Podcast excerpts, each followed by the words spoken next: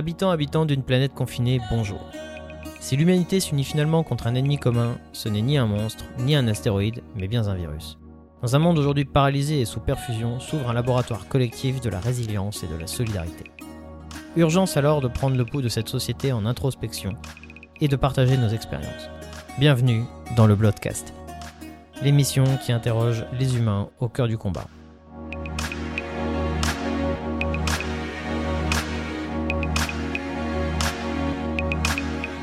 Cette émission n'est ni une ordonnance, ni un protocole, il s'agit simplement de donner la parole aux personnes qui m'entourent, qu'elles soient issues du milieu médical, paramédical ou encore de bien d'autres horizons. Aujourd'hui, j'ai le plaisir de recevoir Valentin. Valentin va nous raconter son parcours de vie personnel, tout à fait particulier, et va nous expliquer de son point de vue en quoi et peut-être pourquoi le journalisme a une manière de traiter l'information qui aujourd'hui provoque et peut-être suscite un petit peu trop la peur et n'insiste pas assez sur les éléments positifs du quotidien que l'on traverse actuellement. Valentin, bonjour. Bonjour Guillaume. Valentin, donc j'ai le plaisir de te recevoir aujourd'hui. Tu as quel âge? Alors j'ai 22 ans. Est-ce que tu peux nous présenter euh, ce que tu as fait avant, d'où tu viens, quelles études tu fais? Donc je me présente brièvement. Euh, je m'appelle Valentin, 22 ans. Je suis donc un franco-mauricien. Ok, J'ai vécu donc euh, 17 années euh, à l'île Maurice chez mes parents et me voilà à Lille depuis 4 ans et demi donc pour mes études. J'ai donc d'abord été en école de commerce à l'ISEC où j'ai réalisé que je ne pourrais pas faire carrière euh, dans le business. d'accord. Je me suis réorienté après un service civique dans la communication. Donc, je me suis réorienté en sociologie et dans le but de passer le concours pour l'école de journalisme euh, de Lille. Et donc, euh, moi, je suis effectivement un étudiant, euh, donc PMR, euh, personne à mobilité réduite. Je souffre d'amyotrophie spinale, donc maladie neurologique de naissance. Donc tu te lances dans des euh, études supérieures de journalisme et donc récemment, donc, bah, par une rencontre fortuite, moi j'ai fait ta connaissance et donc aujourd'hui on voulait d'abord introduire une problématique qui est plutôt personnelle, c'est euh, ton quotidien dans la crise actuelle par rapport à ton statut. Est-ce que tu peux nous expliquer un petit peu Valentin? On a réalisé que euh, ben, l- dans cette crise, il y avait quand même, euh, au niveau du traitement médiatique, certains oublis. Donc depuis le 16 mars, me voilà confiné, PMR, et je dois vous avouer que ben, depuis cette date, je suis un peu hors du temps. Euh, c'est comme si que ben, j'étais dans une nouvelle réalité où je dois gérer ben, au quotidien à peu près tout, ben, toutes les complications liées à ma situation physique particulière. J'entends par là déjà ben, une grosse charge émotionnelle euh, où chaque, euh, chaque déplacement, chaque euh, interaction pèse sur l'émotionnel parce que ben, étant un risque, c'est bah, c'est effrayant. Donc dans mon quotidien aussi, qu'est-ce qui change? C'est en tant que personne porteuse de handicap, premièrement, il y a, y a de nouvelles contraintes économiques, dans le sens où euh, bah, il va il va falloir penser à, à la protection de ses, ses auxiliaires de vie, euh, à sa protection personnelle donc. Euh, donc me voilà un peu démuni à devoir acheter des gants, des masques, si j'en trouve. Et euh, donc voilà quelque chose qui, qui me marque quand même vraiment et qui me pèse au quotidien. Ouais, donc, donc tu ressens un peu d'inquiétude pour toi, pour ton personnel qui t'accompagne tous les jours. Tout à fait. Surtout par le fait que non seulement pour disposer des moyens c'est compliqué, mais en plus de ça, bah, t'es confiné et en plus de ça, porteur d'un handicap qui te limite dans ta mobilité.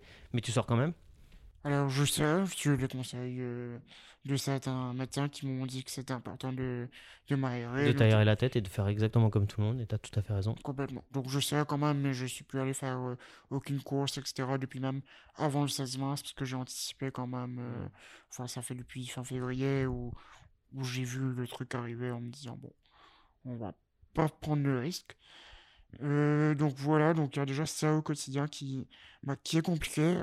De plus, on a une impression d'être un peu ben, délaissé par toutes les institutions formelles. Donc j'entends par là euh, ben, l'entreprise d'aide de vie à domicile qui n'ont malheureusement, dans un premier temps, pas su fournir la protection nécessaire à, leurs clients et à, et à leurs, euh, ben, leurs travailleurs. Euh, deuxièmement, j'entends aussi par là que ben, économiquement, on n'a aucune compensation. Donc moi, j'ai mes parents qui me soutiennent euh, bien heureusement derrière. Ouais, mais tout le monde n'a pas cette chance-là. C'est ça. C'est ça. Et bon, ben, déjà, que les aides euh, ben, des, des adultes handicapés, elles sont ben, minimes. Euh, ben, nous voilà encore confrontés à de nouvelles, euh, à de nouvelles complications financières. Donc aujourd'hui, la crise du Covid, c'est une contrainte sociale, économique, supplémentaire, qui se porte déjà à ta charge, qui est déjà suffisamment lourde. C'est ça.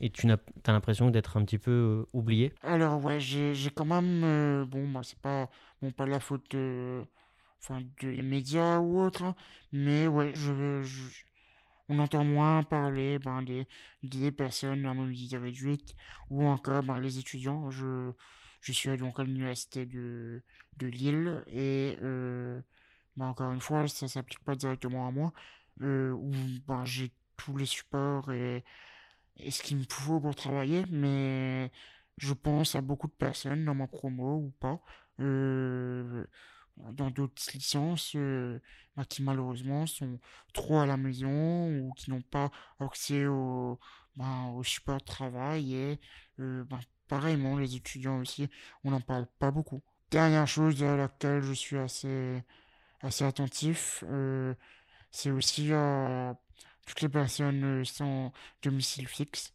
Euh, je, prends souvent le temps de discuter dans la rue avec, euh, avec ben, des personnes sans abri et déjà eux qui étaient en dehors de notre société, de notre réalité, prennent aujourd'hui encore beaucoup plus. euh, Une charge supplémentaire. Ouais, Parce que alors, eux, ils n'ont pas de quoi se confiner. ils n'ont pas de quoi se confiner. Ils sont exposés tous les jours. ils, ils sont abandonnés par euh, les services publics qui ben, ont autre chose à faire. Je, je ne jette pas la pierre, hein, bien sûr, mais Donc c'est les oubliés qui aident les oubliés. c'est exactement ça. Je veux dire, moi, là, j'ai bénéficié d'une très très forte solidarité de ce qu'on appelle les liens euh, faibles en sociologie. Et euh, ben, c'est grâce à la belle-mère euh, d'un de mes auxiliaires que j'ai réussi à m'équiper, euh, que j'ai réussi à avoir du savon, que j'ai réussi à avoir des masques. Euh, là où est arrivé ben, toutes les institutions officielles ben, mois ou euh, cinq semaines après le début de la crise. Ok. Tu mets vraiment les pieds dans le plat et euh, effectivement, euh, tu remets en avant euh, des choses qu'on a peut-être tendance à oublier parce qu'on est un peu saturé d'informations. Ça me donne du coup l'opportunité de faire le lien direct avec l'information et le journalisme. Donc c'est une thématique qui t'intéresse beaucoup. Tu es probablement, ou en tout cas je l'espère très sûrement, un futur étudiant en journalisme à. Lille. Et, et donc du coup, bah, c'est l'occasion pour nous de parler d'un sujet qui me semble hyper important. C'est euh, la façon dont le journalisme en général, ou les médias, enfin peu importe, on peut dissocier le média du journalisme, hein, parce qu'un média c'est un vecteur, alors que le journalisme c'est un métier, enfin c'est une, c'est une capacité, ou en tout cas une compétence à synthétiser et transformer de l'information pour la délivrer à d'autres personnes, si je ne me trompe pas. C'est ça. Coup, euh, moi, je voulais te poser la question, si maintenant, là, demain, tu étais journaliste, quels éléments tu voudrais aborder ou tu voudrais exposer à un grand public, par exemple? Alors, euh, donc, déjà, dans un premier temps, avant de répondre directement à ta question, ben, déjà, le travail fait par les médias est ben, exceptionnel, il est très important. Euh, et heureusement hein, qu'on a euh, en France et partout ailleurs, donc des, ben, la presse et, et les médias en ce moment. Mais c'est vrai que là où j'aimerais bien ben, demander à au paysage politique, euh, au paysage médiatique français, euh, ben, peut-être est-ce qu'on ne manque pas de- d'informations positives. C'est-à-dire, qu'est-ce que j'entends par là? C'est en fait euh, ben, de tout, ben, de nous parler un peu plus des centres hospitaliers qui ont réussi à s'adapter, à gérer la crise en interne, qui, grâce à énormément de solidarité, ben, de, d'anciens retraités ou d'étudiants, qui ben, ont su, bah, qui ont réussi à ne pas se faire déborder et euh, qui ont réussi à garantir bah, la qualité de soins optimale qu'on connaît à, notre système hospitalier, euh, même en conditions de pandémie. Euh, aussi peut-être penser à toutes ces personnes à risque qui sont chez elles, à regarder les informations en boucle. Mais en fait, ben ouais, ce manque de positivisme conduit un peu à un climat, enfin conduit à un climat anxiogène et euh, n'étant pas tous euh, égaux vis-à-vis du vécu émotionnel et de la charge émotionnelle, ben, peut-être penser à, à toutes ces personnes. euh, Ouais, donc tu penses qu'il y a effectivement un, un intérêt peut-être de temps en temps à modérer nos propos parce que l'information est traitée et vécue différemment par certaines personnes. C'est aussi très dépendant du niveau social, de, du niveau des études. Et c'est vrai que lancer une information n'est pas sans conséquence, peut avoir des répercussions, particulièrement quand en général c'est des informations euh, inquiétantes. Du coup, euh, peut-être un peu plus d'éléments positifs, parler euh, ou mettre en exergue un petit peu des choses plus sympathiques. Plus, ouais, c'est ça, pour casser un peu avec ce, avec ce contexte anxiogène. Aussi, enfin, certes, on dit merci aux soignants, mais, mais est-ce que le, le, vrai merci, il serait pas de montrer justement euh, les exemples ben, de réussite, euh, de réorganisation, euh, que ce soit en EHPAD, en aide de vie à domicile, enfin, partout, hein, euh, il y a aussi énormément, énormément de travail fait ben, pour les SDF, pour tous les nouveaux chômeurs, et qui n'est pas mis, qui n'est pas mis euh, au jour. Et ça aurait été bien de, euh, au lieu d'avoir euh, le nombre de morts, et ben, qu'est-ce que Édouard Philippe il nous a caché aujourd'hui, ça aurait été peut-être bien d'avoir ben, aujourd'hui quelle région a fait des trucs positifs. S'en est sorti, à, monter un projet de rééducation ou combien de patients on a réussi à guérir. bah, le voisinage euh, qui s'est organisé euh, pour être sûr que bah, toute la commune ait à manger, à boire, soit logée, soit en sécurité. Et euh, il y a énormément, énormément de choses comme ça qui se passent. Et bah, c'est vrai que la représentation bah, de tout ça, on... Manquait peut-être un petit peu au début. Maintenant, c'est vrai qu'on a l'impression quand même que ça commence à venir un petit peu à la télé. hein, mais, ça, ça commence à venir, effectivement. Je regardais donc Click TV hier, où justement ils sont quand même, euh, ils sont quand même un peu plus sur un message euh, porté à l'espoir. euh, et moins de dans ouais, le sensationnel, ouais. à vouloir euh, bah, vendre et faire, et faire l'audimat. Ouais.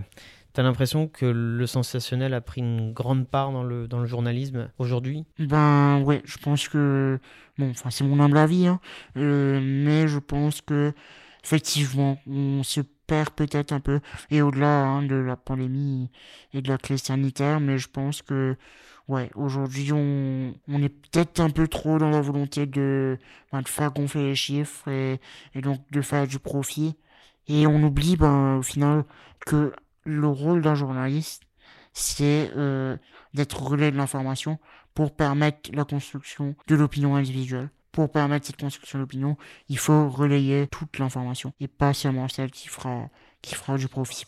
Excellent. Écoute, ton intervention, euh, Valentin, est excellente, passionnante même. On voit que tu as bien, t'as bien repensé le, le sujet. Bah écoute, euh, moi je te propose euh, un petit job. Euh, si tu étais journaliste demain, là, tout de suite, quel sujet t'aimerais aborder? Là, si je suis journaliste demain, je pense que la le premier article que, que j'écris, ce serait, ce serait donc soit sur les conditions de vie euh, des PMR durant la crise, Ok. ou euh, mettre en valeur peut-être euh, toutes les personnes qui possèdent euh, des jobs étudiants, Ok. pour donner un peu la parole aux deux minorités auxquelles j'appartiens. Eh ben écoute, euh, merci Valentin pour cette interview. Merci On va vous. passer euh, sur un format un peu particulier de questions. Ça s'appelle les questions cash. Je pense que tu connais un petit peu le principe. Je te pose une question, tu réponds le plus rapidement possible. Tu as le droit de réfléchir un petit peu, mais pas trop. Ça doit être euh, du tac au tac. Ok? Alors, première question pour toi, Valentin. Quels est, selon ton expérience, les éléments positifs qui ressortiront de cette crise? Alors, les éléments positifs, je pense que ce sera, un, euh, quand même une solidarité accrue dans notre société. Deux, la gestion partielle euh, du gouvernement, qui pourra euh, être un élément positif ou négatif, Ouais. qui ressortira de là. On en jugera peut-être plus a posteriori quand, quand le feu sera passé. Et euh, qui plus est, je pense que chaque citoyen peut-être ressortir de là, euh, ben avec euh, peut-être plus la valeur de chaque moment et réaliser ben que même si tous les jours au quotidien c'est pas facile, ben chaque moment est important et chaque moment est précieux. Moi, c'est quelque chose que mon handicap m'a fait réaliser il y a déjà quelques années et Et que tu tiens à partager aujourd'hui. tout à fait. Parfait. Euh, Valentin, du coup, euh, pendant le confinement, c'est quoi ta technique de décompression? Alors, Overwatch et les Scott. Et oui. ok, ça marche. Euh, Est-ce que tu nous recommanderais pas un petit bouquin là pendant le confinement? Alors, j'ai commencé One Piece, donc voilà. One Piece, c'est un manga. hein, ça? Manga, ouais. Je considère ça quand même comme un bouquin. J'ai quand même 94 tomes à lire. Ou sinon, euh, franchement, en ce moment, je lis Capital Idéologie de Thomas Piketty. J'ai rien d'autre. euh, Ok, C'est le premier truc qui me vient. très bien. Et alors maintenant, euh, pour conclure cette interview, je vais te demander une musique ou un artiste qui pour toi décrit extrêmement bien la situation. Là, c'est compliqué de répondre au tac au tac. Euh, Allez, fais un choix. Pour vous donner quelque chose que j'écoute moi. Euh, Amen, Oh Man de Ben Harper. Amen, Omen de Ben Harper. Merci Valentin pour euh, cette super interview. Merci à toi, Guillaume. Et merci à Bloodcast pour l'opportunité. Eh ben écoute, c'est avec grand plaisir. On espère que vous avez apprécié cette interview et le format de ce podcast. N'hésitez pas à partager et à commenter. Vous pouvez nous écrire à l'adresse suivante, leblogcast.gmail.com et nous retrouver sur YouTube, Twitter, Facebook et encore Instagram. Nous on se retrouve pour le prochain épisode du Bloodcast la semaine prochaine, même jour, même heure, sans faute.